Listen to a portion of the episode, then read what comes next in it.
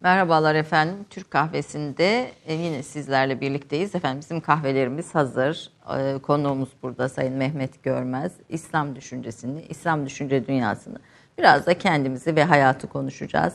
Aslında e, perspektifimiz merkezimizde İslam olacak ama bunun ötesinde hayatın olağan akışı içinde olan sanat, kültür, aile ve birçok konuya temas edeceğiz güzel bir sohbet olacağına inanıyorum. Ee, siz de sohbetimize iştirak edin lütfen yorumlarınızla katılın. Ee, ve bu sohbetin bir parçasında sizler olduğunu açıkçası biz düşünüyoruz. Ee, sohbetimizi hep beraber sizlerle birlikte yürütüyoruz. Efendim hoş geldiniz, şeref verdiniz. Hoş bulduk. Stüdyomuza. Ee, adet oldu Türk Kahvesi programlarında. Ee, Türk Kahvesi'nin çeşitli açılardan önemine değiniyoruz. İslam kültüründe Türk kahvesinin yeri ve önemi nedir? Bununla başlayalım. E, Rahman ve Rahim olan Allah'ın adıyla sözlerime başlamak isterim. Bizi izleyen bütün kardeşlerimize hayırlı bir sabah, bereketli bir gün niyazıyla.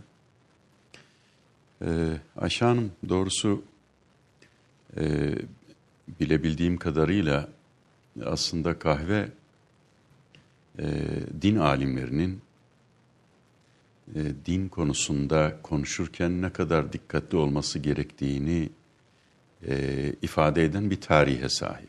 Öyle mi? Hiç, evet. hiç, hiç, hiç şimdiye kadar dikkat çekmediğimiz bir konu. Yani e, bir konu bir şeye haram derken bir Hı. alimin bin defa düşünmesi gerektiğini e, ortaya koyan bir konu. Kahve. Kahve. Evet bilebildiğim kadarıyla 9. Hicri asırda Yemen'de e, Şazeli tarikatının öncüleri tarafından gece ibadetinde zinde tutsun diye keşfedilmiş bir içecek.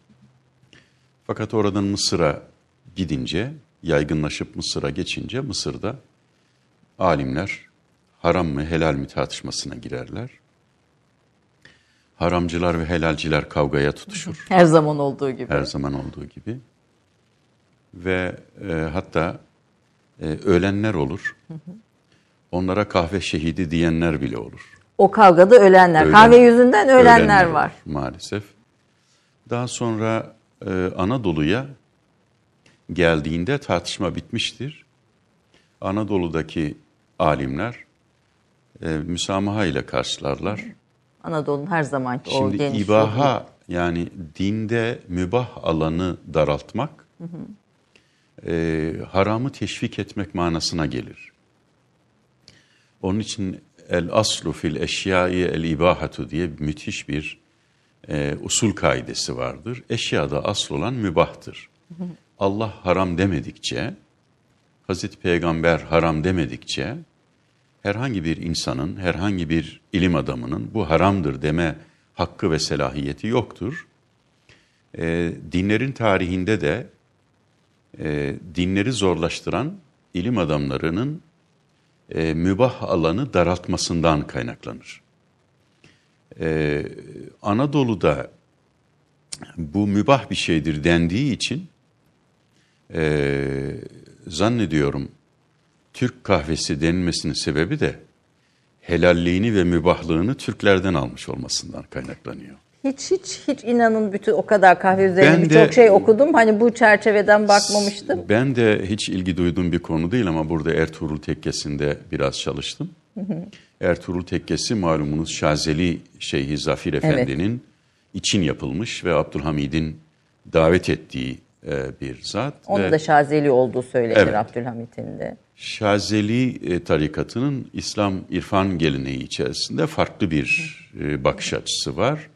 Kültür ve sanatla da ilgisi daha çok bildiğim var. kadarıyla. E, Şazeliler diğer bütün tasavvuf meşrepleri bir nimetten uzak kalarak zühd içinde yaşamayı teşvik ederken Şazelilik nimete sahip olarak şükretmeyi e, öne çıkarmıştır. Yani fukara-i sabirinden çok agniyai şakirin oluşmasını istemiştir. E, Afrika'nın da bir Kuzey Afrika'da ortaya çıkan bir tarikattır. Bu sadece benim yorumum muhtemelen. E, Afrika'da açlık var, sefalet var. Orada fukara-i sabirinden sonra çok Agniyay Şakiri'nin Aniyani oluş. nişage telaffuz Evet, şükreden zengin, zenginler. Evet. zenginler. Efendim paraya kul köle olmayan, onu cebe ve kasaya koyup kalbe koymayan, efendim e, ama şükreden e, zengin olmasını e, istemişlerdir. Dolayısıyla e, Şazeli e, tarikatı böyle bir yol açmış. Hatta son bizim bildiğimiz meşhur mühtedilerin tamamı Şazeli. Şazelilik üzerinden İslam'la tanışmışlardır. Fritjof Schuon, René Guénon, niceliğin egemenliğinin sahibi. Evet. Efendim e, Martin Links, Abdülkadir Sufi, bun- bunlar son e, asrın e, meşhur mühtedileri. Bunların hepsi şey üzerinden, Şazelilik üzerinden daha çok e, İslam ile şerefyab olmuşlar. E, tabii bu Anadolu'da da kahve hiç tartışılmadığı e, manasına gelmiyor. Maalesef Kadızadeliler hareketi e, Anadolu'nun verdiği bu helal sertifikasını ortadan kaldırmaya çalışır. Kahveye verdiği helal sertifikayı Ortadan kaldırmaya çalışır. Kahve ile tütünü beraber değerlendirerek ikisinin de aynı kategoride haram olduğunu söylerler. Bu görüş ayrıca e, saraya da sirayet edecektir. Dördüncü Murad'ın tebdili kıyafet yaparak bütün kahvehaneleri dolaşıp kahveyi ve e, tütünü denetlemesi. Ben tarihçi değilim ama öyle zannediyorum. Sadece bizim sıhhatimizi yani insanların sıhhatine zarar verdiğinden dolayı değil, o fetvanın e, saraya e, tesirinden kaynaklanıyor. E, dolayısıyla böyle bir e, şey var, böyle bir tarihi var. Yani- e, özür diliyorum. E, hasreten e, din tarihinde e, ibaha alanı ve bir şeye haram ve helal deme yetkisi e, konusunu ele almak için verilebilecek çok iyi örneklerden bir tanesidir. e, kahvenin kahve. tarihi aslında bu kahve üzerine yapılan tartışmalar da din tarihi açısından da bir önem taşıyor. Evet. Kahve şehidini ilk defa duydum. Kahve şehidi olmuş yani ulemalar arasındaki tartışmanın içinde. Kitaplar Mısır'da böyle bir ihtilafın e, ölümlere bile sebep olduğunu bize E, nakleder. tabii bu tartışmaların içinde kahve tütünsüz olmaz diyen de çok e, Yok, tütün e, ben az önce dilinizi alıştırmayın Kur'an ayetidir bu. Evet. Yani dilinizi şu helaldir, şu haramdır diye alıştırmayın dediğim halde e, makasıt açısından yani e, temel ilkeler ve gayeler açısından ele alındığında tütünün iler tutar tarafı yoktur. yoktur. Tamam. Yok. Peki o zaman kahveyi tütünden bağımsızlaştıralım. Bu böyle mesajlar yazan arkadaşlarımız vardı. Onlara buradan bir Evet, e, e, iletelim. Ee, tabii e, programınız böyle programınızın formatına çok uygun değil ama yahut belki bu saatte evet. e, bir e, kahve keyfinin yaşandığı bir zaman diliminde belki ağır gelebilecek ama ben e, bir bir hususu da ifade etmeden geçemeyeceğim. E, bilhassa şu sıralar herkes kahvesini yudumlarken e, kahvenin diyarını e, ki peygamberimizin e, el imanu yemanun vel hikmetu yemanun e, iman Yemenlidir, hikmet Yemenlidir e, dediği Yemen'i unutmamak lazım. Evet. Maalesef e, bugün e, bütün insanlığın e, vicdanını kanatacak büyük trajediler yaşandığı halde e, bizler de dahil insanlığın biganeliği e, çok üzücü. evet. Çaresizlik. E, adı konmuş bir Şii ve Selefi e, savaşı yaşanıyor. E, silah baronlarının depolarını tüketecek e, tüketecek zamana kadar zannediyorum Sürecek. e, bizim ilgimiz oraya kapatılıyor. Üzülerek belirteyim medyamızda e, gereken ilgi hiç yok. Dünyada hiçbir ilgi Evet, yok. evet. Dün Sayın Cumhurbaşkanımız zannediyorum şeyde Arjantin'de konuyu gündeme getirdiler. bu vesileyle e, e, ben e, Gazze'ye, Arakan'a, e, Pakistan'ın depremlerine, efendim Suriye'ye, Irak'a e, asla bigane kalmamış. E, insanlığın vicdan yükünü, merhamet yükünü omuzlayan e, milletimizin e, Yemen konusunda e, bir şeyler yapması gerektiğini düşünüyorum. Yardım kampanyaları Yani çok sayıda şey mesela oluşuyor ama ulaşım ve kendi aktarımda beraber sorun var. yıllarca çalıştığımız mesai arkadaşlarımız, Diyanet İşleri Teşkilatımız, Diyanet Vakfımız, diğer e, yardım kuruluşları müşterek hareket ederek bir yardım kampanyası başlatabilirler. Yardım kampanyalarının sadece yardım toplama amacı yoktur. Toplumsal bilinci diri tutma Merhameti ve, ve bir de e, bu savaşı sürdüren e, e, taraflara bir ders olma niteliği vardır. E, bu vesileyle böyle e, bunu da ben hatırlatmadan geçemedim. Bu doğrusu. hafta sonu dün yayınlanan yazımda böyle çok kü- kısa değindim bir uluslararası araştırmadan yola çıkarak. Ee, ne yazık ki Yemen'de kullanılan silahların çoğu Avrupa ülkeleri menşeili. Yani Almanya, Fransa, Evet. Belçika, Rusya. Yani aslında e, silah baronlarının gerçekten e, depoları tükenene kadar oradaki insanların ölümüne bigane kalacakları bir dünyayı da onlar örüyor maalesef. Evet, maalesef. maalesef. Efendim kısaca Mehmet Görmez kimdir bir tanıyalım. Yine programımızın oluşmuş gelenekleri içinde. Efendim kimdir Mehmet Görmez? Kısaca bir hayat hikayesine bakalım.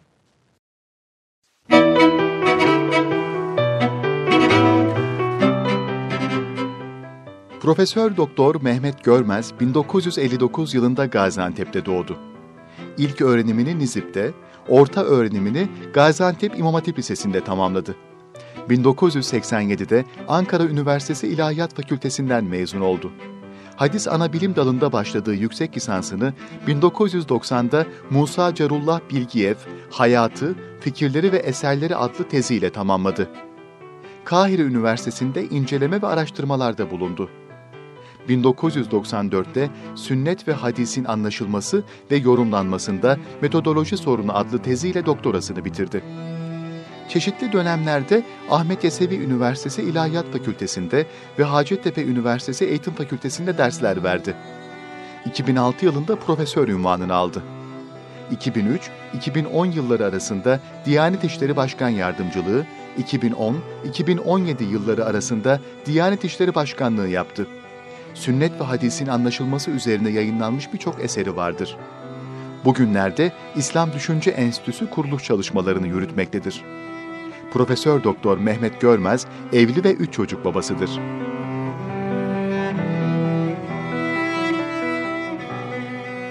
Efendim bu tanıtımlarda hep bir şey es geçiyorlar. Şu torunlardan söz etmiyorlar. Evli ve üç çocuk ama bir, bir, bir tane de bir torun var değil mi?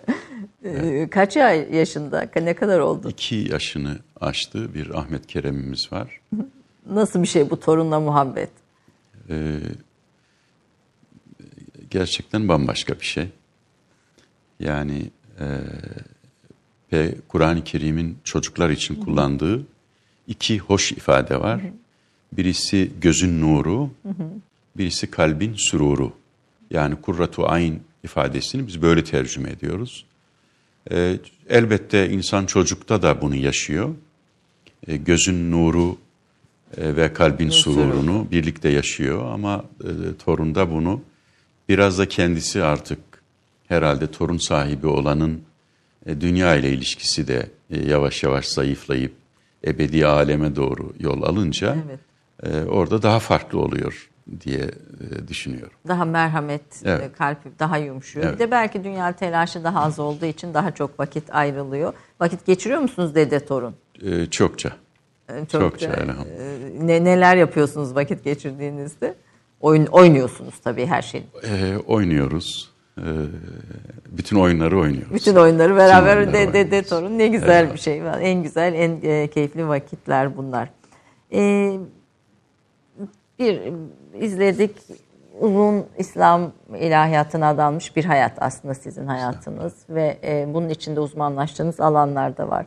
Sizin hayatınızda bu yola girmenize sebep olmuş e, kişiler var mı? Yani ne oldu da böyle bir ilahiyat üzerinde uzmanlaşmaya karar verdiniz? Yolunuzu kim çizdi, ne çizdi daha doğrusu? Ee, doğrusu ilk hocam aynı zamanda babamdır. Allah rahmet eylesin. Ee, babam askere giderken okuma yazma bilmeyen bir köylü çocuğudur.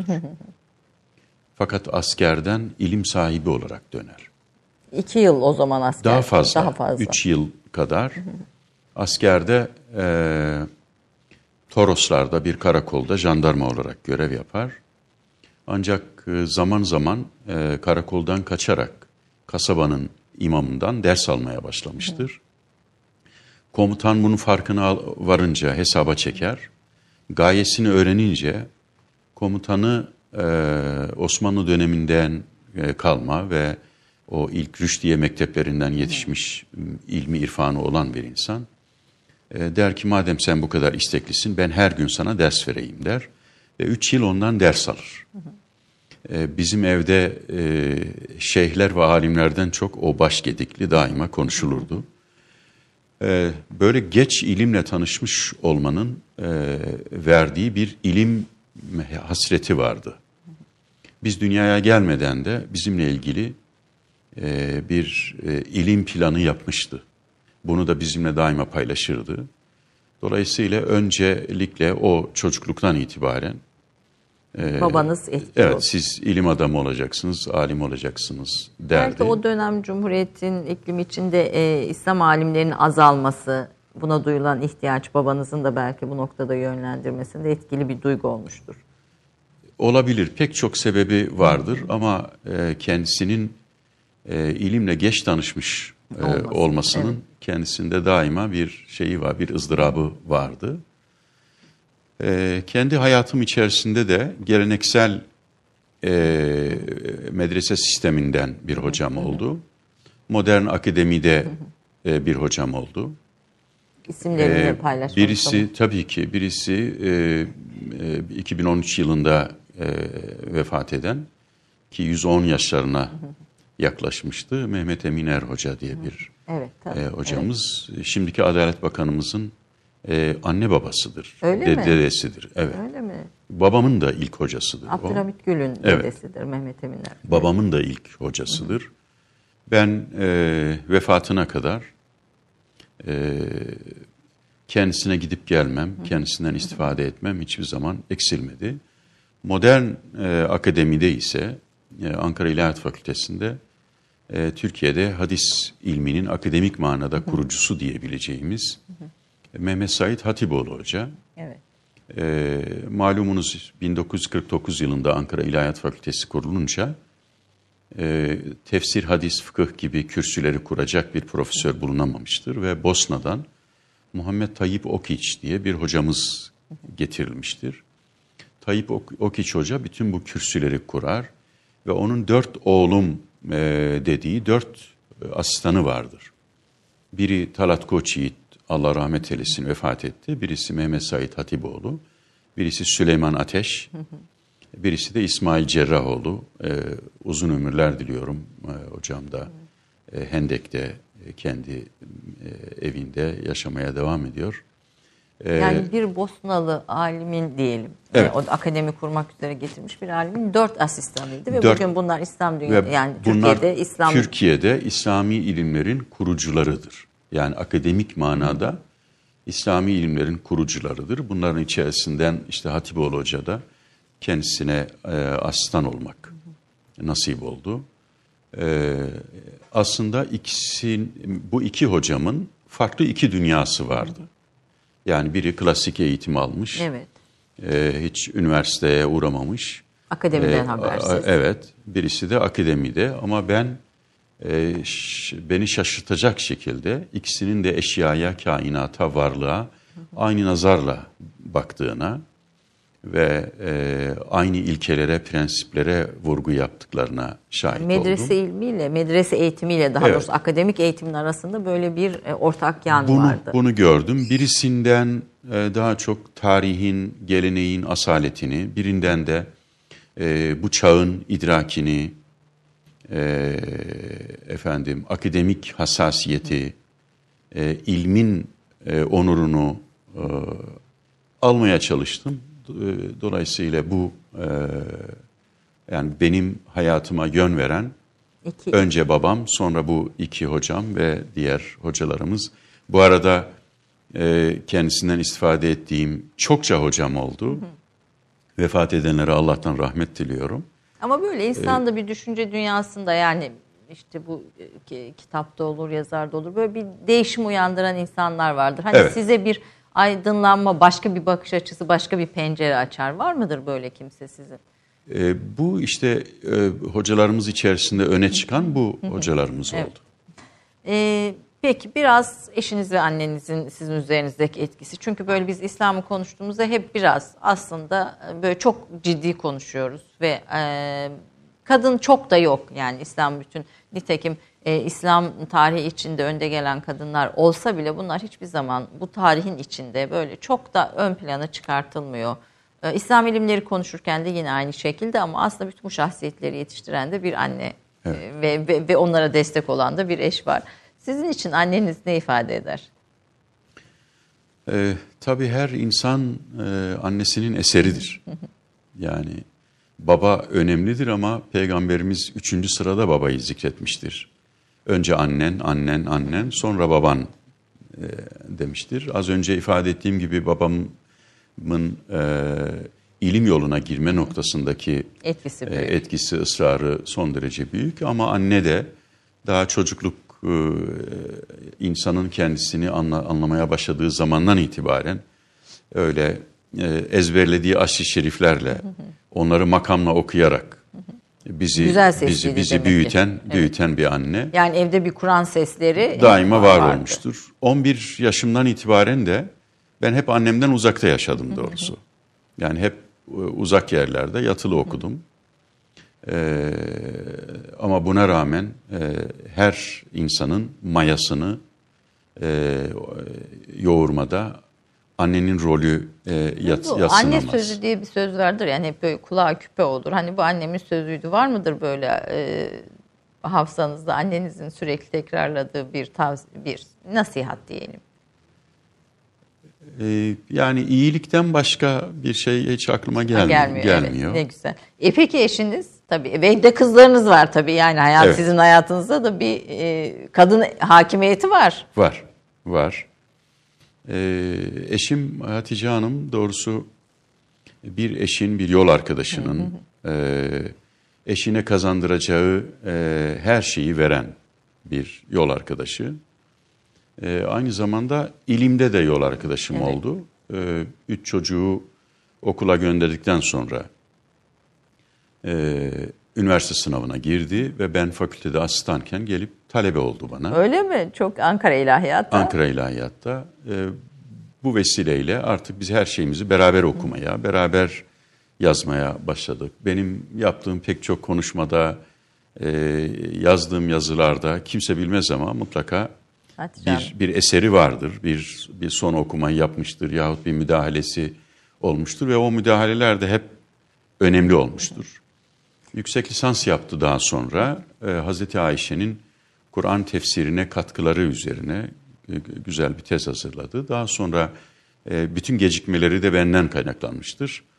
E, doktorasını yaptı yine tefsirde. Kur'an'da ikili anlatım sistemi e, başlığı altında e, bir tez hazırladı. Yayınlandı. yayınlandı Biraz o. böyle bir şey oluyor mu? Hani Hatice Hanım biraz daha kadınlar lehine İslam tarihi ve İslam yorumları yapıp hani sizin biraz daha erkekleri o kayırdığınız konuda, falan oluyor mu böyle? E, o konuda e, aynı aynı yerde duruyoruz. evet, size kadınların tarafındasınız. Aynı yerde Evet. duruyoruz. Yani e, ve bu gerekiyor.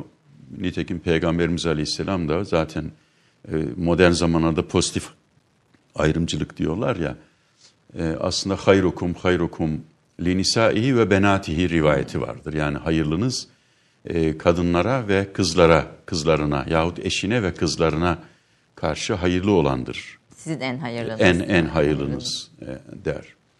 E, hani şeyin bir e, e, merhum Neşet Ertaş'ın e, çok güzel bir e, türküsü vardır. E, iki büyük nimetim var. E, biri anam, biri yarim. Biri var etti beni, biri yar etti beni. Bir birkaç defa buluş oturmuşluğumuz da oldu. Evet.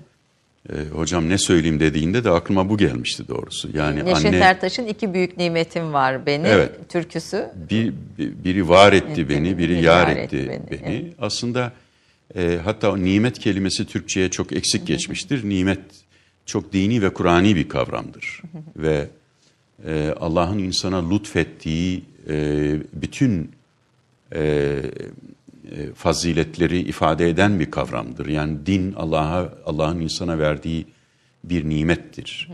Sıratellezine en'amte aleyhim derken oradaki nimet e, peygamberlere verilen vahidir. E, orada da iki nimet derken gerçekten her insanın hayatında e, e, iki e, yani anne ve eş büyük bir büyük birer nimettir. O aynı zamanda her erkeğe e, iki nimet dersidir o, o türkü yani. O türkü evet buradan e, bu türküyü de tavsiye ederim. Aslında önceden bilseydim belki tabii size bir Neşet Ertaş türküsünü Yok, burada tamam. bir konuğumuzla yapardık.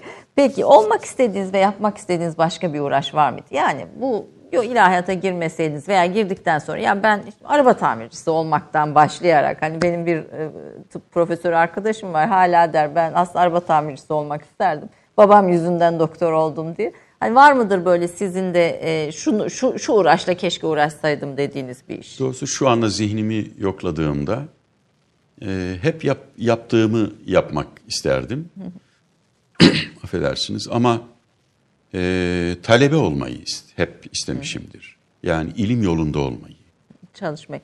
E, sadece e, sürekli bilgi peşinde olmayı, hatta kendi hayatımda da resmi vezaifim de oldu, vazifeler de oldu. Ben onları hep daima ikinci tali olarak gördüm. Yani asli işimiz Öğrenmek. aslında öğrenmek, e, bilgi üretmek, bilgi peşinde koşmak, her gün bir şeyi öğrenmek.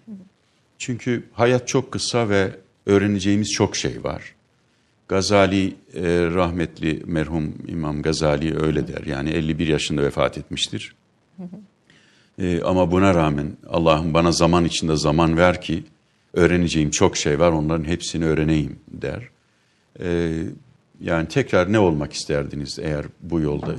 Aynı şey sadece Yani bu, bu yol, bu yol. ilim, Yani baş- ilim peşinde, ilim bilgi peşinde. peşinde bir talebe olmayı hep hani isterdim. böyle insan olur ya imrenir bir alana bir, bir, bir dalda çalışana siz siz öğrenme noktasında Evet. öğrencilik ve Evet. talebelik noktasında devam etmek isterdim diyorsunuz. İlahiyat dalı için hadiste uzmanlaştınız. Ne, neden hadis? Yani işte tefsir, kelam bir sürü tabii ki alanlar var. Sizi hadiste uzmanlaşmaya sevk eden ne? Ee, az önce ismi geçen hocam, Hatipoğlu Hat- hocamız. Mehmet Evet. Hatipoğlu saygıyla analım. Ee, derse ilk derslerde sahaflardan bir kitap aldı, getirdi. Arapça yazılmış bir kitaptı. Ee, kitap Tatar alimlerinden, daha sonra hayatını da yüksek lisans olarak çalıştığı Musa Carullah Bigiyev'in kaleme aldığı Kitab-ı Sünne diye Arapça yazılmış bir kitaptı. Teziniz de zaten onun üzerine. Evet.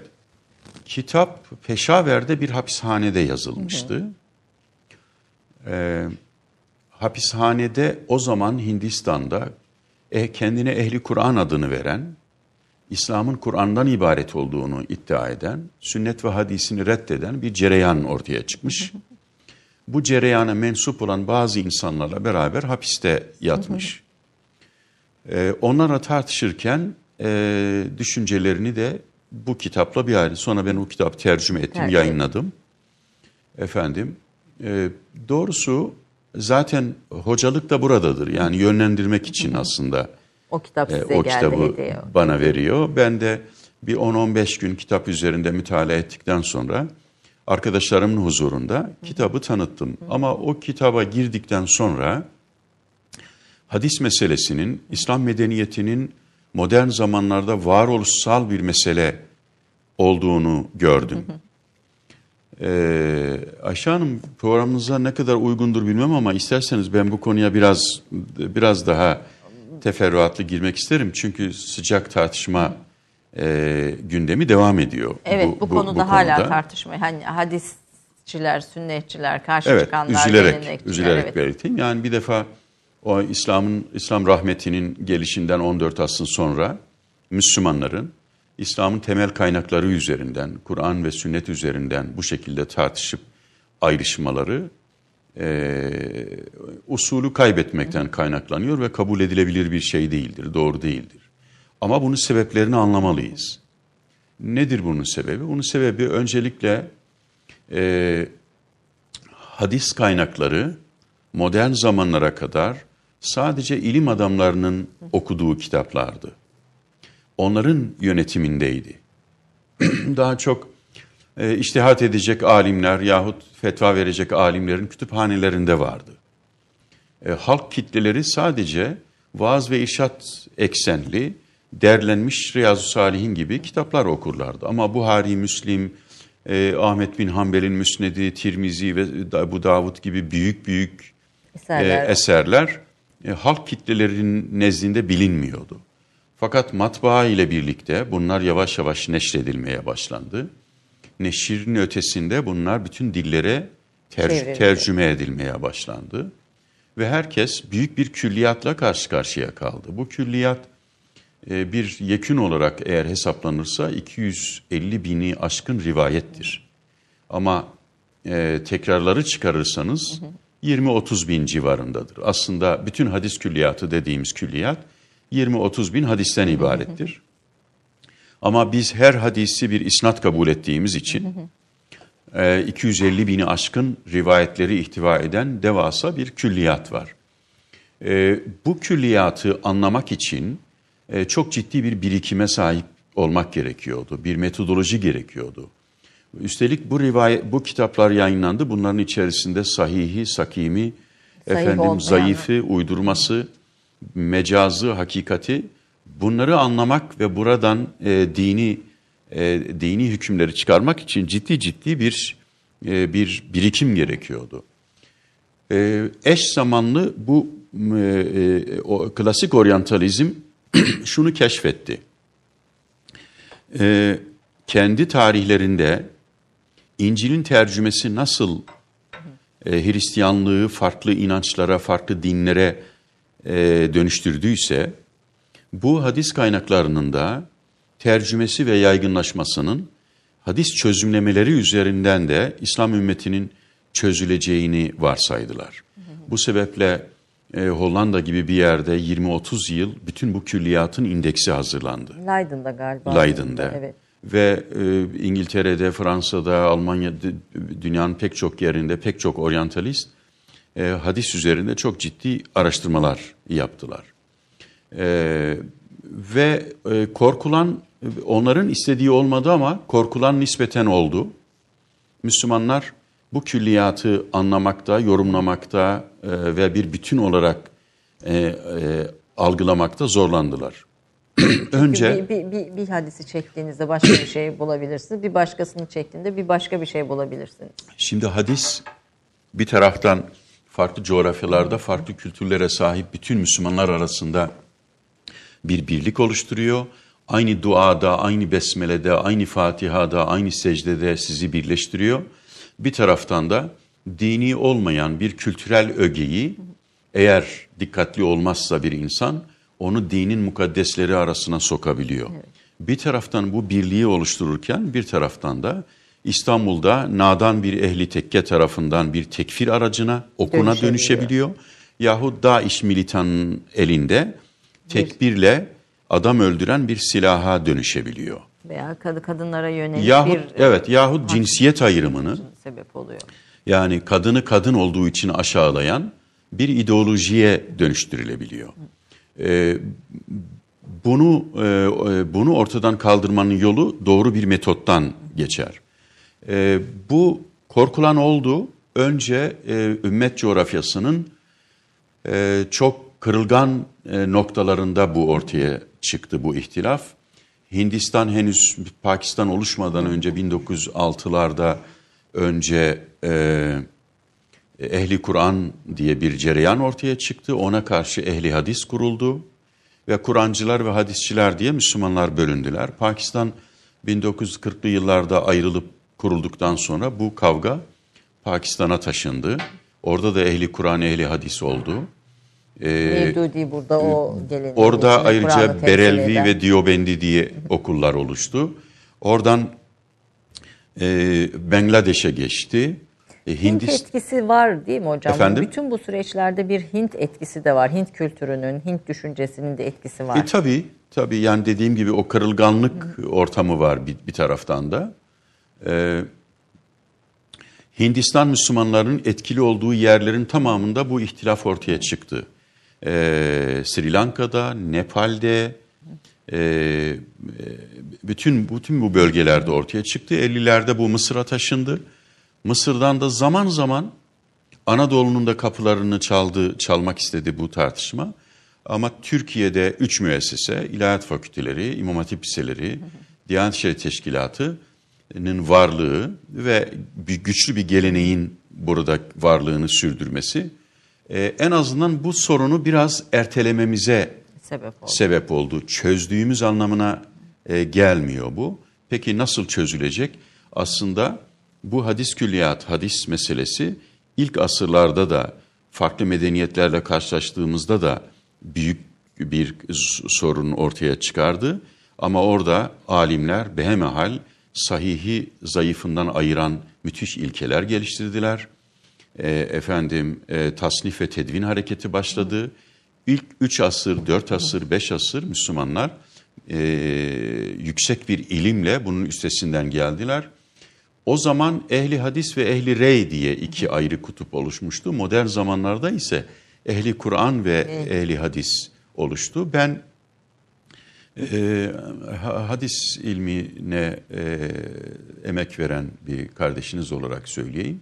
Aslında e, bu külliyatı bizim o ilk asrın birikimini bütünüyle bir bütüncü yaklaşımla e, doğru bir usul ve metodoloji ile deliller hiyerarşisini doğru kurarak, değerler hiyerarşisini doğru kurarak, dini ve kültürel olanı birbirinden ayırarak, adetle ibadeti, yerelle evrenseli birbirinden ayırarak anlattığımızda ben hadis külliyatımızın kıyamet sabahına kadar hikmet hazinesi e, değerde olduğunu e, düşünürüm.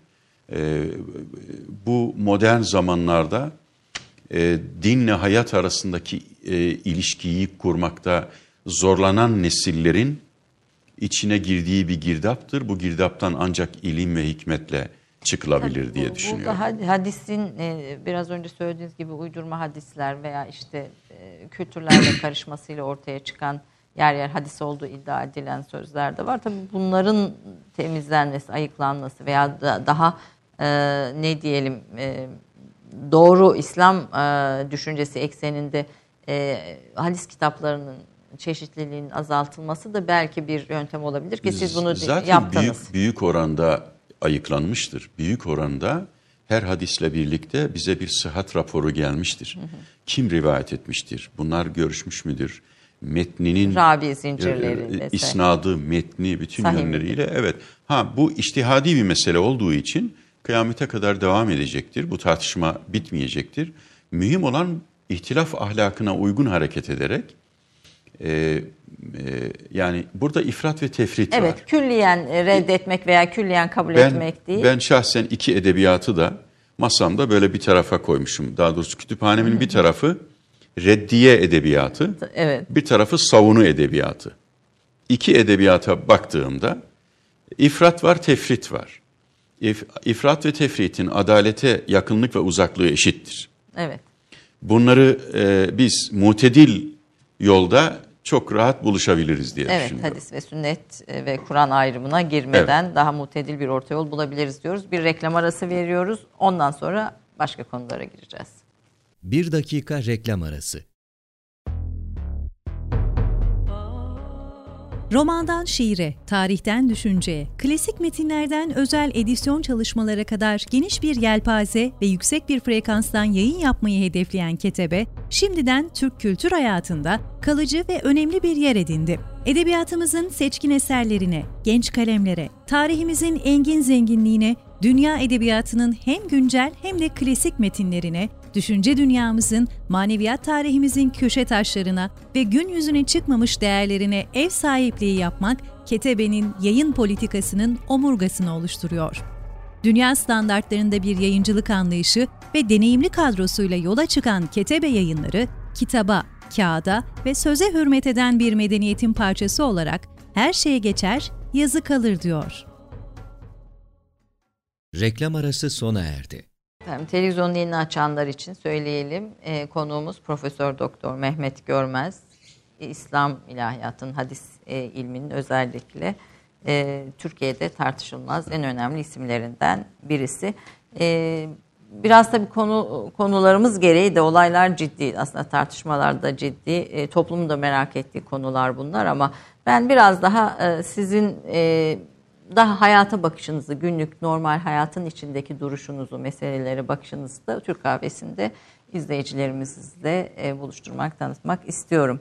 Ama ve lakin biraz önceki reklam öncesindeki konumuzda istinaden e, çünkü hadis ve Türkiye'de hadis ve Kur'an e, savunanlar arasındaki ortaya çıkan bu tartışmaya bir ortalama bir şey koydunuz, bir bakış açısı koydunuz ve burada meselenin usul olduğunu söylediniz. Şimdi bunun devamında bir de sünnet gelenek e, meselesi var bu tartışmaların içinde. Geleneği ve sünneti nasıl değerlendirmeliyiz? E, gelenek ve sünnet ayrımı e, yapılmalı mı? Bu konuda da görüşünüzü almak isterim. Ee, evet, dediğiniz gibi hakikaten çok önemli bir konu bu. Ee, Ayşe Hanım hiçbir din e, boşluğa nazil olmaz. Yani dinin, din bir kültürün içine nazil olur. Ama o kültürün içerisinden kendisine uygun olmayanla olmay olanla olmayanı ayırt eder, söyler. Ee, başta da kahve meselesinde, hı hı. mübahlık meselesinde de ifade ettiğim gibi, e, eğer insana, topluma bir zararı yoksa, din hiçbir kültüre müdahale etmez. E, bu, burada e, bir parantez açmak isterim. Be, benim bu İslam ülkelerinde kadın belgeselinde hep anlattığım bir örnektir. Endonezya'da Minangkabau kültürü diye bir yer var. Padang'da 14. asırda Müslüman olmuş Müslümanlar. Hem orada bütün bu bildiğimiz kadın erkek ilişkilerinin tersi bir durum var. Yani e, kadın mal mülk sahibi, erkek mal mülk sahibi değil. Evet. E, sosyal münasebetlerde kadın üzerinden devam ediyor. Kadının soyadı üstünden devam ediyor. Şimdi bakıyorsunuz bu da bir İslam toplumu. Kadına hiç yer vermeyen de bir İslam toplumu. Yani kültür evet. e, bu noktada e, belirleyici olmuş ve sizin söylediğiniz gibi de İslam kültürüyle bu gelenek birleşmiş orada. Eğer dinin tarih sahnesinde sürekliliğine sekte vuracak bir gelenekse mutlaka onu peygamberimiz de cahiliye adetidir diyerek reddetmiştir. Ama eğer e, bir zararı yoksa ona müdahale etmemiştir. Hatta zaman içerisinde örf dinin kaynakları haline getirilmiştir. Mecellede el adetu muhakkimetun adet e, hüküm koyucudur e, denilir. Burada e, dinle kültür, dini olanla kültürel olanı birbirinden ayırma meselesi sünneti ve hadisi anlamak için çok önemlidir. Yahut sünneti bir model olarak, bir örneklik olarak e, gelecek asırlara taşımanın yolu e, içindeki dini ve kültürel ögeleri birbirinden ayırt edebilmektir. Hiçbir peygamber kendi kavminin kültürünü evrensel bir dinin kuralına dönüştürmeye gelmedi. Bunun altını çiziyorum. Burada Arap kültürünü Hazreti evet, Muhammed evet. Arap kültürünü bir evrensel e, din haline, haline getirmedi. bir dini kural haline getirmeye gelmedi. Bir dine girebilecek en büyük bid'at dinin indiği ortamdaki kültürel bir ögeyi ye kutsiyet kazandırarak tarih sahnesinde dini bir kurala dönüştürmek. Örnek verelim biraz hocam bu bu konuda mesela aklınıza ne geliyor? Bunun bunun aslında çok çok örneği var. Yani daha çok e, e, kılık kıyafet meselesi efendim e, yani gündelik hayata dair e, hususlar daha çok buraya girer. Ayrıca yerel ve evrensel hususları birbirinden ayırmak gerekiyor. Bu dini ve kültürel olan ögeleri birbirinden ayırmak için. Şimdi Burada sünnet peki sünneti nerede değerlendiriyorsunuz? Sünneti peygamberimizin risalet misyonu çerçevesinde örnek alınsın diye yaptıkları e, ve e, yani kendisinden sonra da bütün insanların örnek alınsın diye yaptıklarıdır. Yapmaya Bur- devam ettikleri. Evet, burada iki iki ekol çıkmıştır peygamberimizin ashabından itibaren. Biz ben bunlara usul kitaplarına hareketle teşebbüh ve teessi diye ayırıyorum. Yani peygambere benzemek ve peygamberi örnek almak. Yahut taklit etmek ve örnek almak. Taklit çabası sünneti asırlara taşıyamıyor, taşımaz. Ama örnek almak e, daha farklı bir şeydir. Gaza, bu Gazali'nin ifadesidir. Evet, taklit çabası derken onun yaptığının aynısını işte 600 yıl sonra, 500 yıl sonra çağların içinde hayır, hayır, veya farklı daha, daha hayatta e, hayattan e, yani vefatından hemen sonra bir örnek vereyim. Rıdvan ağacı altında yani Müslümanlardan biat aldığı ağacın altında insanlar gidip orada iki rekat namaz kıldı diye herkes namaz kılıyordu orada. Ama Hazreti Ömer de baltayı alıp gidip o ağacı, e, ağacı kesti. Bunun örneği çoktur. Ben e, e, ilk e, haccımda e, malumunuz Kabe'nin etrafında tavaf edenler erkekler remel yaparlar. Evet. Yani e, üç şaftında hı hı. E, kolunu Koparlı. çıkararak efendim remel yaparlar. Şeyde de hervele vardır. Sayda da. Sayda da hervele vardır. E, son vefat eden sahabelerden Ebu Tufayl İbn Abbas'a diyor ki e, senin kavmin peygamberin remel yaptığını ve bunun sünnet olduğunu söylüyor. Remel yaptığı doğrudur ama sünnet olduğu doğru değildir der. İbn Abbas diyor bunu. El an şimdi kitaplarımızda da sünnet olduğu yazılır. Bunu Kabe'deki bir e, vaize vatandaşın birisi veya yani oradaki insanlardan bir tanesini sorunca e, İbn Abbas diyor ki o, biz Hudeybiye'den sonra e, geldik. Üç günlüğüne bize verildi e, Kabe. Onlar bize yukarıdan bakıyorlardı. Bütün Müslümanlar hasta, hepsi helak olacak diye bir dedikodu yayılmıştı. Peygamberimiz de e, remel yapın dedi. E, dolayısıyla gerekçeyi, makasıdı yani dikkat O dönemin, dikkat, o anın evet, gereği olarak Gereği yapın. olarak. Şimdi e, bunu hocaya sorunca hoca dedi ki şu anda canlı veriliyor burası. Hı hı. Bizim burada daha fazla remel yapmamız lazım dedi. Tüm dünyayı. Veya hervele evet, yapmamız evet. lazım dedi. Bunu söylediği zaman Bağdat'ın üzerine bombalar yağıyordu. Bağdat'ta yüz binlerce insan Ölüyor. katledilmişti. Ben o zaman böyle e, elime kalemi alıp akılla remel, ahlakla hervele diye Çok bir güzel. bir deneme evet. yazmıştım. Evet. Yani evet. bizim eğer bir remel yapacaksak bizim aklımızla, düşüncemizle, yeryüzüne yayacağımız efendim fikirlerle bunu yapmamız lazım. Eğer hervele yapacaksak bu herveleyi efendim ahlakımızla yeryüzüne e, taşıyacağımız merhametle yapmamız gerekiyor. Dolayısıyla bu e, dini olanla kültürel olanı, daha doğrusu e, sünnet Kur'an'ın içine nazil olduğu evdir. Bu evi asla yıkamayız. Fakat neyin sünnet olduğu, neyin olmadığı meselesi önemlidir burada. E, Peygamberimizin tamamen örneklik teşkil eden ve örnek alınsın diye yaptığı yaptığı davranışlardır sünnet olan. Ama biz onu bırakıp o toplumun örfünü, adetini, her şeyini din haline getirip eğer e, Taklit. taşırsak e, o zaman farklı bir şey. Bir şey daha ifade edeyim. Modern zamanlarda dini kültürden arındırma, saf din elde etme çabası yani gelenekle din ilişkisi, dinle Biraz kültür. Selefilik de belki. Evet. Aslında bu iddia e, beraberinde başka sorunları getirdi. Bu iddia üç, ilk üç asrın kültürünü de din haline getirdi. E, kendileri bununla sadece dini metinlere indirgediler. E, ve o metinlere yaptıkları yorumların da bir kültür olduğunu unuttular. Kendi yorumları olduğunu unuttular. kahveyi yorumlayanlar Neler gibi.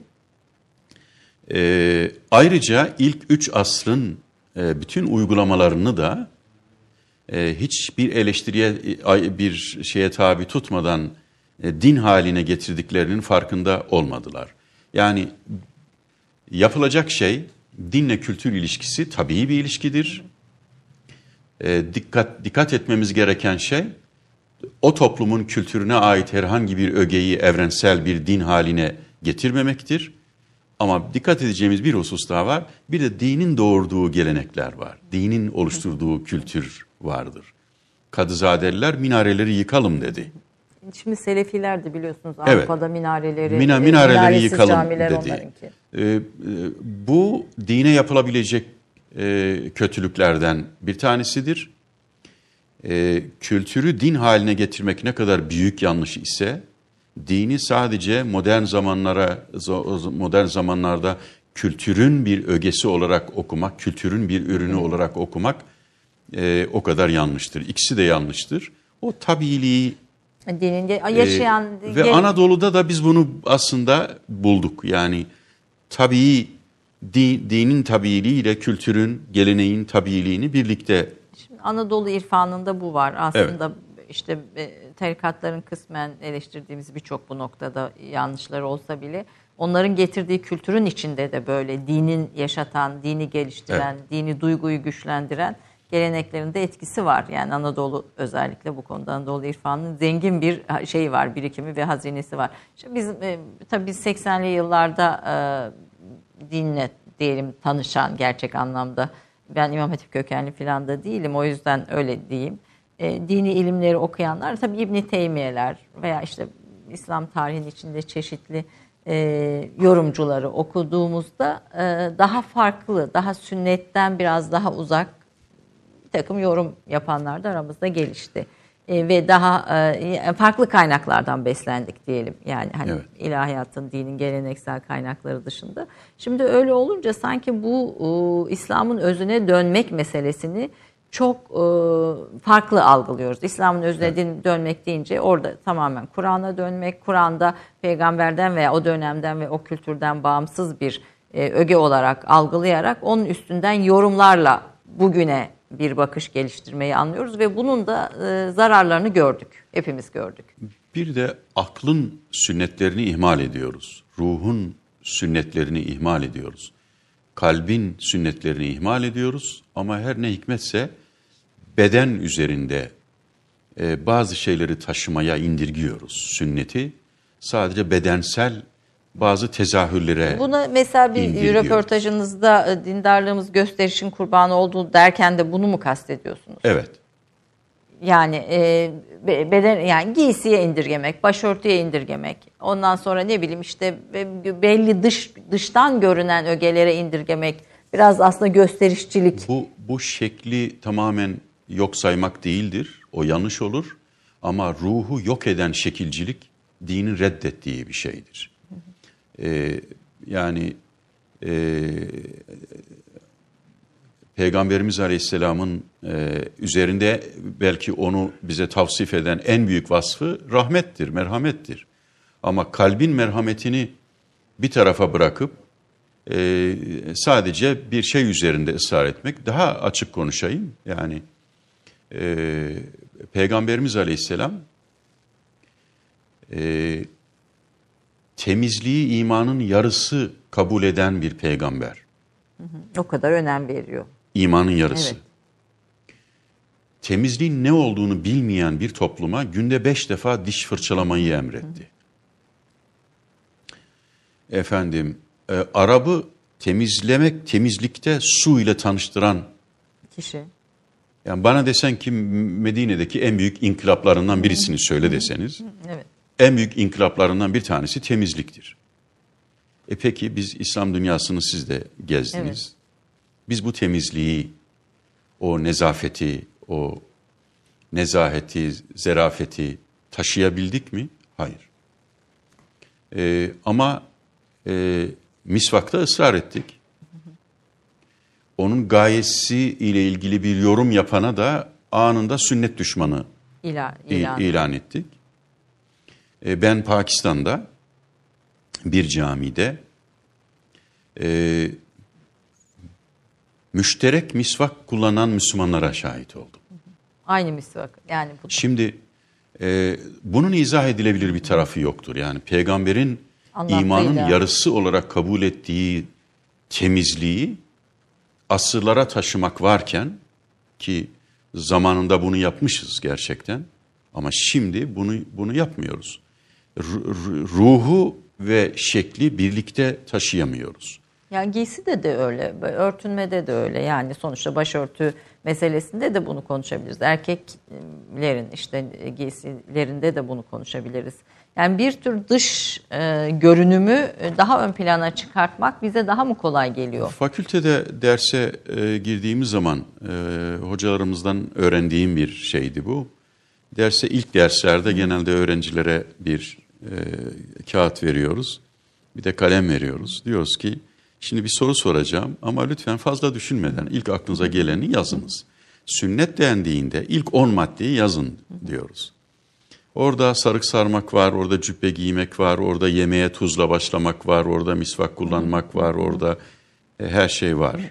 Ama ilk 10 madde içerisinde peygamber gibi dürüst olmak, peygamber gibi efendim ahde e, Vefalı olmak, yalan söylememek.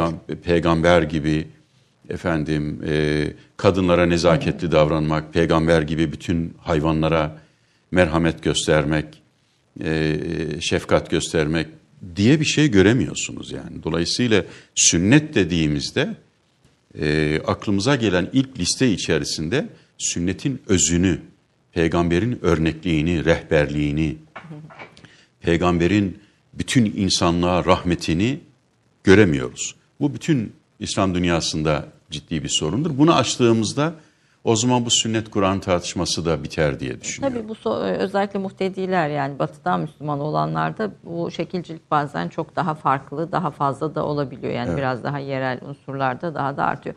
Aslında bunun bir de tabii siyasi ı, kısmı da var. İşte Afganistan, Pakistan'da bu konuların özellikle de desteklendiğini de düşünüyorum tabii yerel kültürlerin ötesinde. Üst siyaset de bu şekil meselesine fazlaca ehemmiyet ve önem vererek e, bir destek mekanizması oluşturuyor. Efendim biz tabii biraz hobiler, kültür filan da konuşuyoruz. Kahve sohbeti olunca yani bu mevzular e, çok önemli. Çok ağır mı oldu bunlar? Yani biraz ne bileyim ağır mı oldu diye izleyicilerimize sormak lazım.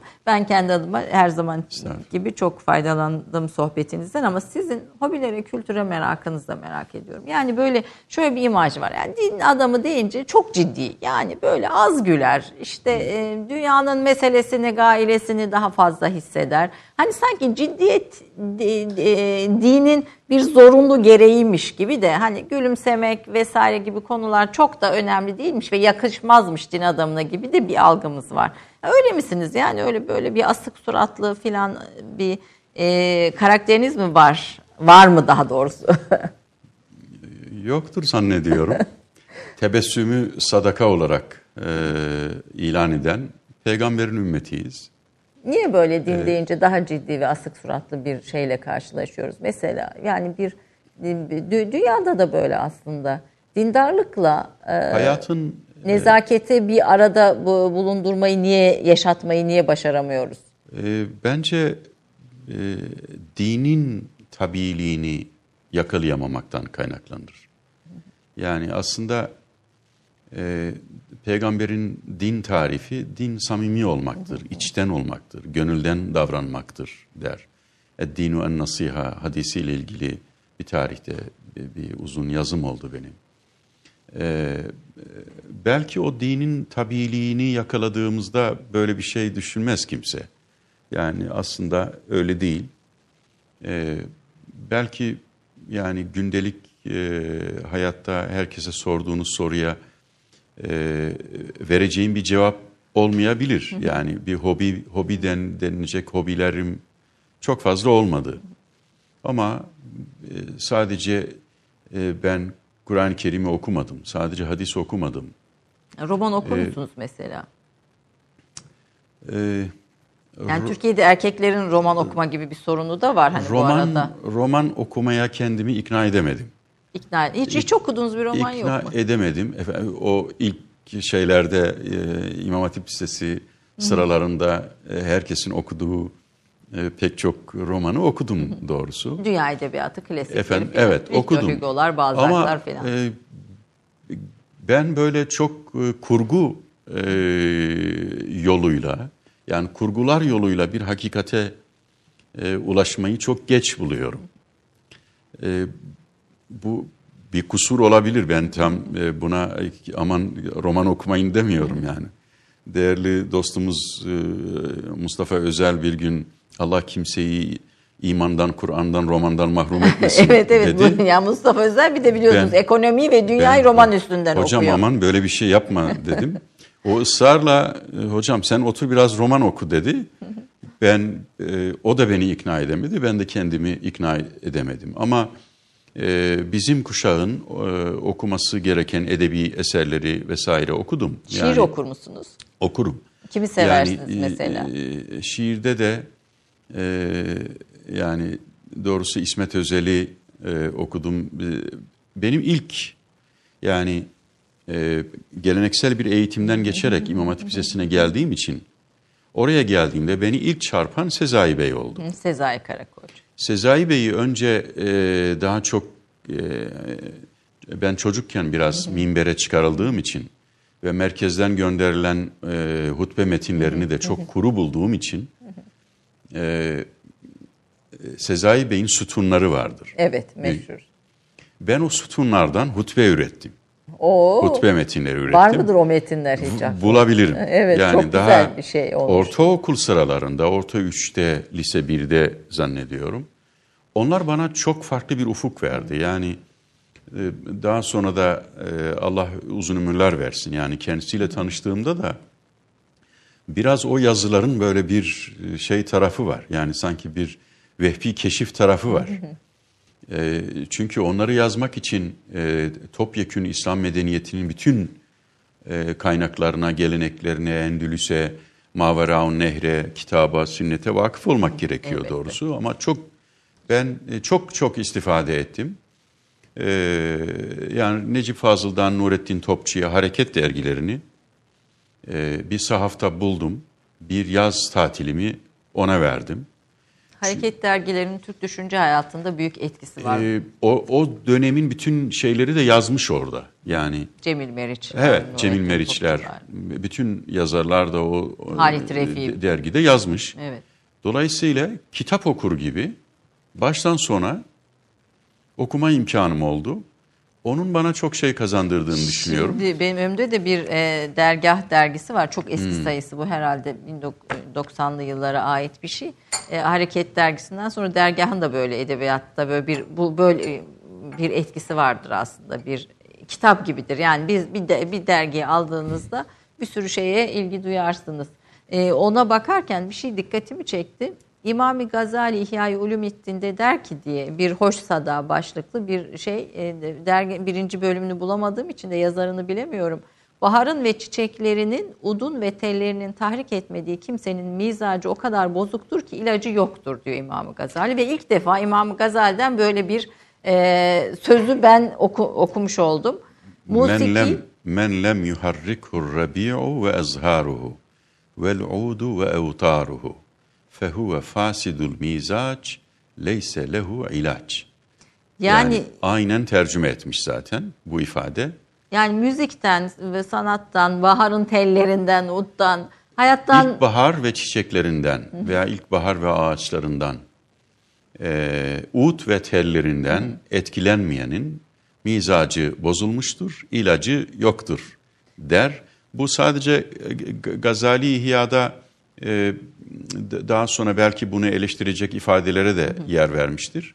Hatta Tatar alimleri e, Rızaettin Fahrettin Efendi diye bir aynı zamanda e, Tataristan'da e, İdil Ural bölgesinde müftülük yapan büyük bir ilim adamı vardır. Onun Gazali diye müstakil bir biyografisi vardır. O e, Gazali'nin İhya'daki e, İhya'da bunu e, onaylamak babından yer verdiğini ama daha sonra e, bazı nüshalardan Gazali'den daha müttaki olduğunu iddia eden hocalar tarafından çıkarıldığını iddia eder. Yani Gazali'nin bu, bu sözü bazı nüshalardan Gazali üzerine yazanlar, Gazali üzerine taraf- yazanlar tarafından evet, çıkartıldı. çıkar, yani ben mukayese etmiş değilim ama Rızaettin Fahrettin Efendi'nin böyle bir iddiası vardır. Çünkü bu musiki konusu da e, kahve konusu gibi e, çokça tartışılmıştır e, İslam dünyasında.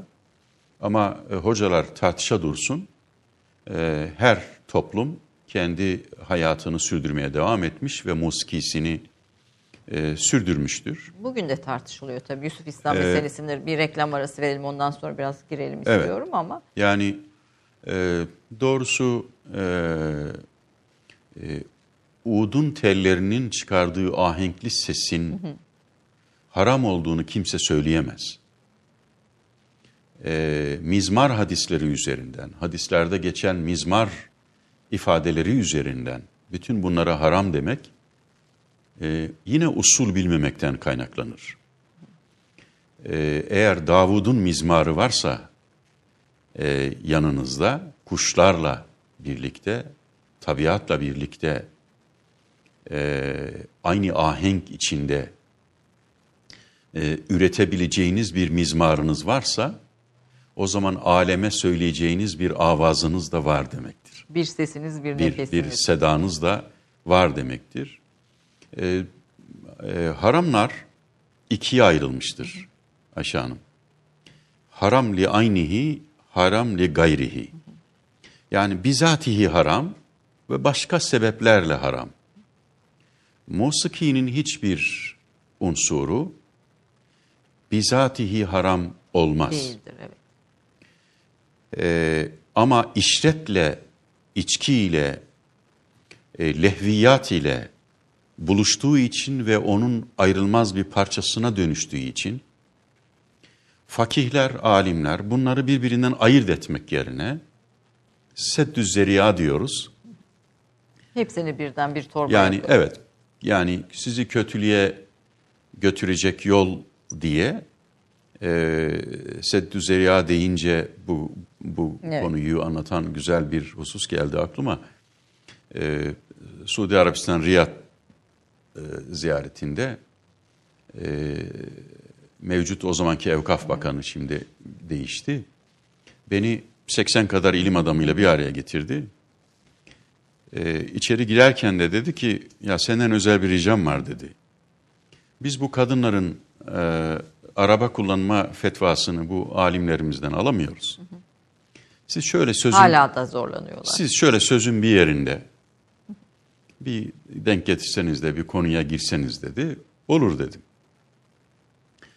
Ee, konunun bir, bir arası bir ara dedim ki efendim Türkiye'de bana soruyorlar. Diyorlar ki bu Suud uleması kadınlar araba kullanamaz fetvasını nereden çıkarıyorlar? Allah'ın helal kıldığını niye haram kılıyorsunuz? Efendim eee,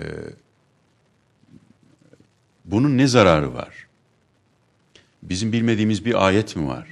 Bizim bize ulaşmayan bir hadis mi var? Nereden çıkarıyorsunuz bu hükmü? Orada bir alime baktılar. O da dedi ki e, İbn Baz, Abdülaziz bin Baz eski vefat eden müftüleri ona soruldu. O dedi ki la yecuzu kıyadetun nisai es-seyyarate li enneha tuaddi ila'l mefsede. Ka- Kadınların e, araba kullanması caiz değil çünkü bu bizi kötülüğe götürür, mefsedete götürür. Mefsedet ne dedim? İşte bu seddü zeriya dediğimiz Konular. Evet konulara. Dedim ki kullanmadığı zaman meydana gelen mefsedetlerden e, haberdar değilsiniz. Konuyu izah edince e, ben o gün kabul ettiremedim. Ama daha sonra üzülerek belirteyim bir bir Amerika ziyaretinde kendisinden bu istendi. Hemen hemen e, oraya bir genelgeye dönüştü. Trump kabul ettirdi. Ve, ve, Amerika çıkarları ve kabul, etti. kabul edildi. Sonra baktım ki alimler de o gün konuştuğumuzu söylemeye başladılar. Yani evet biz bir zaman bu mefsedet dedik ama mefsedet kalktı dediler. Bu çelişkili duruma düşmemek lazım. Onun için bir şeye tekrar ediyorum, bir şeye caizdir, caiz değildir derken, helaldir, haramdır derken dilimizi alıştırmamamız lazım. Çok e, bin bir bir söyleyeceksek bin, Bin düşünmemiz düşünmek lazım. lazım. Musiki de bunlardan bir tanesidir. Ee, ulvi duygulara hitap edeni başka değerlendirmek lazım. Süfli duygulara hitap edeni başka değerlendirmek lazım. Ee, ve e, li aynihi li gayrihi tasnifini çok iyi doğru Ee, yapmak lazım Yani bizim türkülerimizde de tabii e, büyük bir hikmet var. Yani Anadolu irfanının bütün deyişlerde yani Zaten bütün türkülerde büyük bir hikmet var. Ee, mi- mi- minnet eylemem diye İslam Aşk Nesimi'nin bir türküsü vardır. Yani muhteşem bir İslam kültürünü iyi bilmeyen bizim türküleri anlayamaz zaten. İslam kültürünü iyi bilmeyen bizim İslam kültürünü iyi bilmeyen bizim türkülerimizi anlayamaz. Çünkü hakikaten türkülerin sözleri arasında e, zaman zaman Yunus'un hikmeti, zaman zaman Hacı Bektaşi Veli'nin, zaman zaman Ahmedi Yesevi'nin, zaman zaman ayetlerin manaları, evet, e, zaman zaman hadisler e, görülüyor. Çünkü bu e, toplumun ortak vicdanına e, mal oluyor. O ortak vicdan, ortak duygu o sözleri üretiyor. Ve tabii bir tevhidi de görüyorsunuz. Yani bütün bunların içinde bir tevhidi de. Bir reklam arası daha var. Bir reklam arasından sonra e, daha önünde bir sürü başlığımız var ama konuşacağız efendim. Bekliyoruz. Bir dakika reklam arası. Romandan şiire, tarihten düşünceye, klasik metinlerden özel edisyon çalışmalara kadar geniş bir yelpaze ve yüksek bir frekanstan yayın yapmayı hedefleyen Ketebe, şimdiden Türk kültür hayatında kalıcı ve önemli bir yer edindi. Edebiyatımızın seçkin eserlerine, genç kalemlere, tarihimizin engin zenginliğine, dünya edebiyatının hem güncel hem de klasik metinlerine, düşünce dünyamızın, maneviyat tarihimizin köşe taşlarına ve gün yüzüne çıkmamış değerlerine ev sahipliği yapmak, Ketebe'nin yayın politikasının omurgasını oluşturuyor. Dünya standartlarında bir yayıncılık anlayışı ve deneyimli kadrosuyla yola çıkan Ketebe yayınları, kitaba, kağıda ve söze hürmet eden bir medeniyetin parçası olarak her şeye geçer, yazı kalır diyor. Reklam arası sona erdi. أعوذ بالله من الشيطان الرجيم.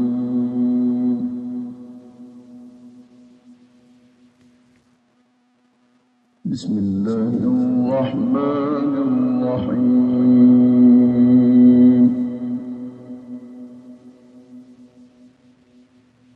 لو أنزلنا هذا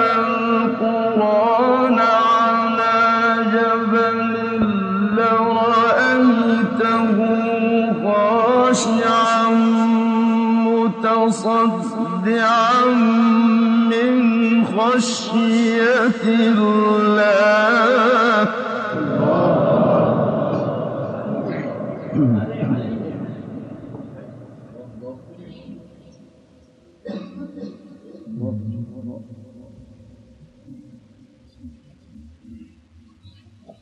وتلك الأمثال نضربها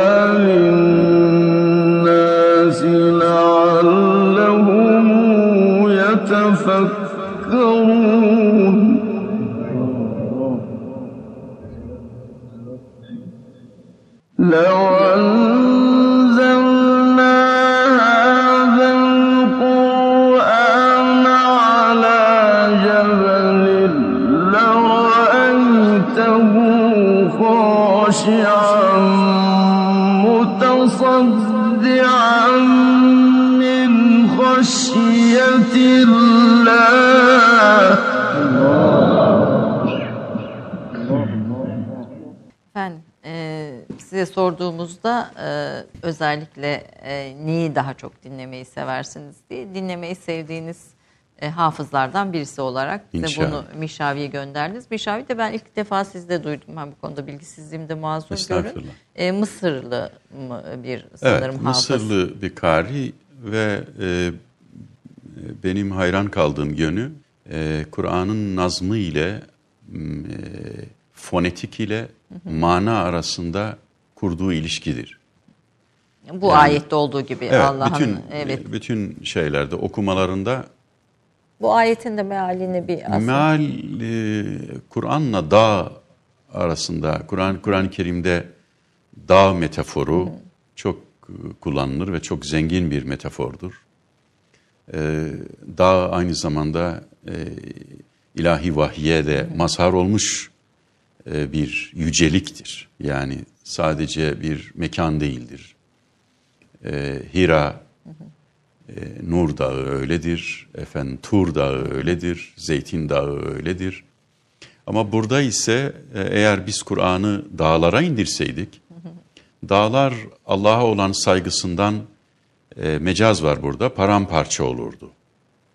Yani bu paramparça e, ifadesi bir bir zorluk değil. Yani bir sıkıntıdan dolayı par- Ağırlığından. parçalanmak değil. Bu bir deyimdir. Kur'an'ın Evet. bir ifadesidir. Yani Haşyeti o kullanıyor. evet o haşyeti ifade etmek için e, kullandığı bir ifade. Nitekim sonunda da ve tilkel emsaru nadribuha linnasi leallehum yetefekkarun. Bu bir meseldir. Düşünesiniz diye bunu size veriyorum der. Ee, Haşr suresi Evet. e, bize e, dünyada da daima diri kalmayı öğreten bir suredir. Yani hem e, ahiretteki haşrı hatırlatır ama mesela bunun evvelinde e, Allah'ı unutanlardan olmayın yoksa Allah da size kendinizi unutturur diye bir bir önceki ayet böyledir. Ondan önceki ayet herkes yarına ne hazırladığı üzerinde düşünsün der. E, böyle muhteşem bir suredir. evet, tefekkür ve muhteşem bir Ama bu okuyuş. mana meselesi yani Manayla bizim okumanın Türkiye'de birleşmesi. Türkiye'de onu başaramadık. E, onu e, Ayşe soracağım. Hanım. Yani bir tür bu bu konuların ticarileşmesi ve bir şey de var aynı zamanda. E, Yani Evet. bu dinin bir sürü alanda olduğu gibi bu okuma gibi alanlarda da e, neye bir gösteriye dönüşmesi diyelim. Doğru kelimeyi bulamadım ama. Evet. E, ben başımı açan bir ifade var biliyorsunuz. Yani işte ses e, yarışmalarının güftesi olarak nazil olmuş bir kitap değildir Evet, diye. E, onda ısrarcıyım. Öyledir yani hakikaten. Bu Kur'an'ın e, musikisini, Kur'an'ın fonetiğini, Kur'an'ın sese verdiği güzelliği dışlamak manasına gelmez. E, kıraati, tilaveti, güzel okumayı dışlamak anlamına gelmez. Ama bu mananın önüne geçtiğinde sizin ifadenizde olduğu işte bir tamamen bir şova, bir gösteriye, bir e, araca dönüştüğünde e, e, o zaman Kur'an'ın o gayesinden de uzaklaşmış oluyoruz. Bu doğru değil yani. E, Türkiye'de e, çok güzel hafızlar var. Hafızlık müessesesi çok güzel gidiyor. E, son yıllarda da sayıları çok arttı. Cenab-ı Hak hepsini korusun, arttırsın. E, ancak şunu e, başaramamanın e, bir hep öz eleştiri olarak e, bunu ifade edeyim. Yani bu hafızlık yapan çocukların 2-3 yıllarını vererek ezberledikleri ve hayatın sonuna kadar da korudukları bir kitabı e, anlamadan üzerinde taşımaları Evet. e, üzüntü vericidir. Manayı idrak Evet, etmeden bizim ne, Mişavi'nin ne yapıp okuyuşundaki yapıp farkı da o koyuyor ne ortaya. yapıp yapıp şey yapmamız lazım. Yani bir ikisini birlikte vermemiz lazım. İkisini birlikte. E, İslam tarihine ilişkin bilgisizlik sebeplerimiz de tabii ayrı bir bir tartışma konusu ama çok kısa. Dini öğrenme kaynaklarımız ne kadar sağlıklı? Nereden öğreniyoruz dini? Yani topluma baktığımızda tabii ki. Ee, dijital e, dinlerin tarihinde iki icat e, çok etkili olmuştur. Biri matbaa, biri de henüz fark edemediğimiz bütün dini bilginin, dine ait her şeyin dijital ortama aktarılması.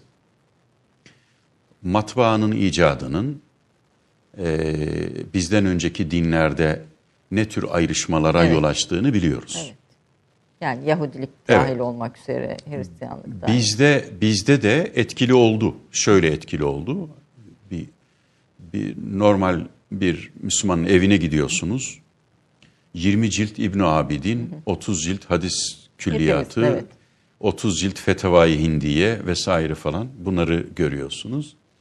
Halbuki bütün bu külliyatı okumak için önce bir metot gerekiyor, bir usul gerekiyor. Ee, ve dijital dünya Bu usulü Hiç, yok etti. hiçbir bilgiyi usul terazisinde tartarak bize vermiyor. Evet. Ee, daha üzüntü verici bir şey söyleyeyim. Dijital dünyaya dini bilgi yüklenmeye başladığı andan itibaren öne geçen unsur körfezin sermayesi oldu. Evet. Körfezin sermayesiyle bütün dünya dillerine, Afrika'nın savahili dilinden efendim İspanyolcaya kadar bütün dünya dillerine dini bilgi yüklendi. Ve e, herhangi bir dilden iman tevhid nedir diye sorduğunuzda eşyanın hakikati nedir diye başlayan bir tevhid kitabı değil, kabir ziyareti caiz midir diye başlayan bir bir Evet. bir e, adı akaid olan başka bir kitap çıkıyor karşınıza. O körfezin anlayışı yani biraz da Evet. Selefi ve Vahabi diyeceğiz. Üzülerek belirteyim. O, o anlayış tüm dünya dillerine çevrilerek tüm dünyadaki din anlayışını da etkiledi. etkiledi. Ve bence şu anda e, bizim yaşadığımız bunalımın büyük sebeplerinden bir tanesidir. E, kısaca belki bir oran vermem doğru olmaz ama açıkça ifade etmek isterim ki dijital dünyadaki dini bilginin yüzde sekseni sorun, sorunlu bilgidir. Evet. Bunu özellikle de Sorunlu bilgidir. evet. Ee, bir e, cehalet mühendisliği diye bir kavram vardır. Cehalet mühendisliği insanları malumat yoluyla cahil bırakmaktır. Evet çok şey biliyormuşsunuz gibi Evet. görünür. Bilgi yığını vardır. Çok çok bilgi yükler size. Ama bir netice çıkmaz ondan. Bilakis bir bilgi kaosu oluşuyor. Bilgi kaosu beraberinde bir idrak kaosunu ol- Getiriyor. getiriyor, oluşturuyor. Ee, onun için e, bugün e, e, bilhassa genç nesillerin, genç dostlarımızla bizim farklı bir ortamda, farklı bir atmosferde yeniden konuşmamız gerekiyor. Yani dijital dünyaya bırakmam. Özellikle gençlerin en fazla kaynağı Herkesin cebinde şu anda. Evet. Ee, ya kaldı ki dünya bilgi varlığının tamamı başkalarının yönetiminde. Evet. Hatta bizim ürettiğimiz bilgi de e, sadece onların hazırladığı bir Formun e, içinde. bir e, işte bir, Platformun. bir Pedia içerisinde, bir Google içerisinde veya oraya e, veriyorsunuz. Oradan bütün insanlığa e, servis ediliyor. E, ve bu bilgilerin, e, bu malumat yığını e, doğru bilgi getirmiyor. Bizim idrakimizi aydınlatmıyor. Peki e, böyle çok az da süre kaldı biraz hızlanıyorum. Müslüman tanımınız nedir sizin? Müslüman tanımı bireysel olarak bellidir. İnanç esasları, İslam'ın şartları, imanın şartları Ama klasik. sizin, yani biz sizin klasik olarak kafanız. ama ben e, bütün bu e, esasları da dikkate aldığımızda Müslümanı şöyle tarif etmek isterim. Müslüman eşyaya, varlığa, kainata ve insana rahmet nazarıyla bakan, e, iyilik, iyilik adına kendisini bütün insanlıktan ve bütün dünyadan sorumlu kabul eden adaletli ve ahlaklı insandır. Evet. Merhameti Müslümanlığın e, merkezine koyuyoruz. Ris, merhamet ve ma illa rahmeten lil alemin derken sadece peygamberimizin şahsı kastedilmiyor. İslam risaleti, İslam mesajının adıdır o, rahmettir. Tekrar ifade edecek olursam, Müslüman e, eşyaya, varlığa, kainata ve insana rahmet nazarıyla bakan, efendim iyilik adına kendisini bütün insanlıktan ve bütün dünyadan sorumlu kabul eden ki bu da bir ayete dayanıyor. Ee, siz en hayırlı ümmetsiniz ayeti. Ee, merhametli ve adaletli insandır. Tabii ki inanç esaslarıyla beraber. İslam Düşünce Enstitüsü diye bir enstitü kurdunuz ve Evet. bugünlerde aslında asıl konumuz da oydu fakat Siz biz beni onu konuşmak için çağırdınız ama ama- bütün bunları sordunuz. Evet bütün bu ar- araya girdi bunlar. Bunlar araya girdi ve son 5 dakikamız kaldı. Ee, düşünceden başlayarak, İslam Düşünce Enstitüsü'nden başlayarak neyi hedefliyorsunuz, nasıl bir yapı oluşturuyorsunuz? Aslında şu ana kadar sorduğunuz sorular ve verdiğim cevaplar neden böyle bir enstitü e, kurduğumuzun da esbab-ı mucibesi olarak Ortada. e, söylenebilir. Gerçekten E, birinci gayemiz bir defa e, şahsen resmi vazifelerden sonra yani ben bireysel olarak bu e, toprağın çocuğu olarak e, sahip olduğum azıcık birikimle bana düşen nedir diye e, sorduğumda e, en azından hem Türkiye'de hem de İslam dünyasında e, az önce ifade ettiğimiz bu bilgi kaosunu ortadan kaldıracak usul meselesini e, yeniden ele almak, metodoloji meselesini ele almak için e, bazı genç dostlarımızla, tabii ki hocalarımızla beraber, hocalarımızın istişaresine başvurarak, onların da yardımını alarak, e, Türkiye'nin birikiminden istifade ederek en azından bazı gençlerle Kaç öğrenciniz alim var? olmaya karar vermiş, e, ilim adamı olmaya karar vermiş, master doktora yapan, yüksek lisans doktora yapan, e, ilahiyat alanında ve sosyal bilimler alanında bazı gençlerle e, düşünmek farzını birlikte nasıl ifa edebiliriz? Ve bu düşünme farzının e, ürünü olarak da hem bir araştırma merkezi, yani usul ve makasıt alanında, İslam düşüncesinde metodoloji, disiplinler arası metodoloji. Çünkü biz onları da birbirinden o kadar çok kopardık ki tabii ilimler, sosyal bilimler, e, biz e, Allah'ın Kur'an'daki ayetlerini bize açıklayan tefsiri, dini ilim kabul ettik. Ama Allah'ın kainata yerleştirdiği kanunları bize izah eden e, matematiği, fiziği, kimyayı dinin dışında addettik. Bu doğru değildir.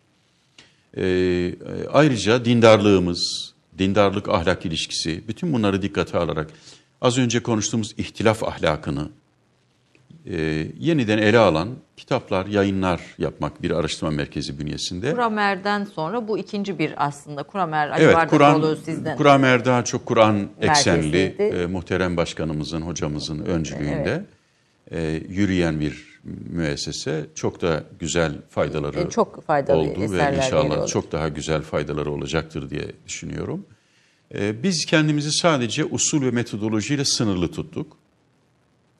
E, ama sadece araştırmayla iktifa etmeyeceğiz. Aynı zamanda e, bütün dünyaya hitap edebilecek e, bazı ilim adamlarının yetişmesine de katkıda bulunmak istiyoruz. E, Çokça müracaat oldu. Bizim imkanımız sadece belli bir 40-50 gençle yola başlamak istedik ama şimdilik 3 sınıf oluşturduk. 75 arkadaşımızla beraber e, başlayacağız.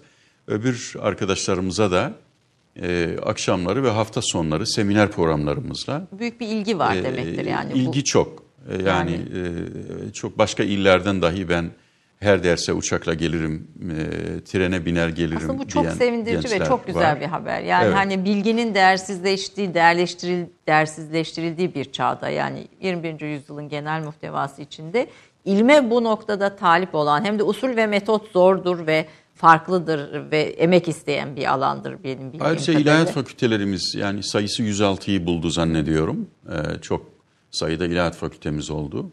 10 bine yakın ilahiyat hocamız oldu. Ee, 10 binleri bulan öğrencimiz oldu, öğre, ilahiyat öğrencisi oldu. Ee, buna acaba e, nasıl yani metodoloji ve usul alanında, makasıt alanında nasıl bir katkıda bulunabiliriz diye düşünüyoruz. Bir de benzer amaçla kurulan başka İslam dünyasında müesseseler var. Fas'ta var, Katar'da var, Malezya'da var. Onlarla da işbirliğimiz olacak. E, hatta onlarla yaptığımız görüşmelerle eğer dijital sistemi iyi kurabilirsek onlar bazı derslerini oradan verecekler biz dinleyeceğiz. Buradan bizim verdiğimiz bazı dersleri onlar dinleyecek. Bu şekilde biz sadece Türkiye ile sınırlı kalmayıp aynı zamanda buradan e, oluşturduğumuz e, bizi birleştirecek o usul ve metodoloji meselesini e, İslam dünyasının diğer bölgelerine de ilim adamlarıyla, ilmi müesseselerle paylaşarak taşımayı düşünüyoruz. Siz İngilizce ve Arapçayı çok iyi bilen ve aslında e, edebiyat okuyacak kadar e. Arapçada ve İngilizce'de hani ilim tahsilinin de ötesinde birisiniz. Aslında bu noktada dünya ile bütün bağda bu İslam Düşünce Enstitüsü'nde kurarak bir e, gelişme hedefliyorsunuz gördüğüm kadarıyla. Evet, ben başka bir vesileyle de ifade ettim. Arapçada El Faridatul Gaibe diye kitaplar yazılır. Yani kaybolan farzımız. Bence en büyük kaybolan farzımız şu anda düşünmektir. Evet. Ve düşünce üretmektir, değer üretmektir, bilgi üretmektir. Ee, kendi yani e, e, çok iddialı değiliz. Sadece e, İbrahim'in e, ateşine giden karınca misali. O yolda, e, o ilim yolunda bize düşeni yapmaya çalışacağız Yani inşallah. çok teşekkür ediyorum. Estağfurullah. Ee, Ben de aslında çok teşekkür kızlarınızla ediyorum. konuşacaktık. Başka bir konuşacağım. Yusuf İslam meselesini de konuşacaktık. Müzik meselesini ama vaktimiz maalesef bitti. Ee, çok teşekkür ediyorum. Çok faydalı bir sohbet oldu. Ufuk açan bir sohbet oldu. Ee, kültüre bakışımızı farklılaştıran bir sohbet oldu. Ee, efendim bu hafta Mehmet Görmez'i e, ağırladık. Haftaya bir başka konukta inşallah birlikte olmak dileğiyle. Hoşçakalın. Güzel bir gününüz olsun efendim. Hoşçakalın.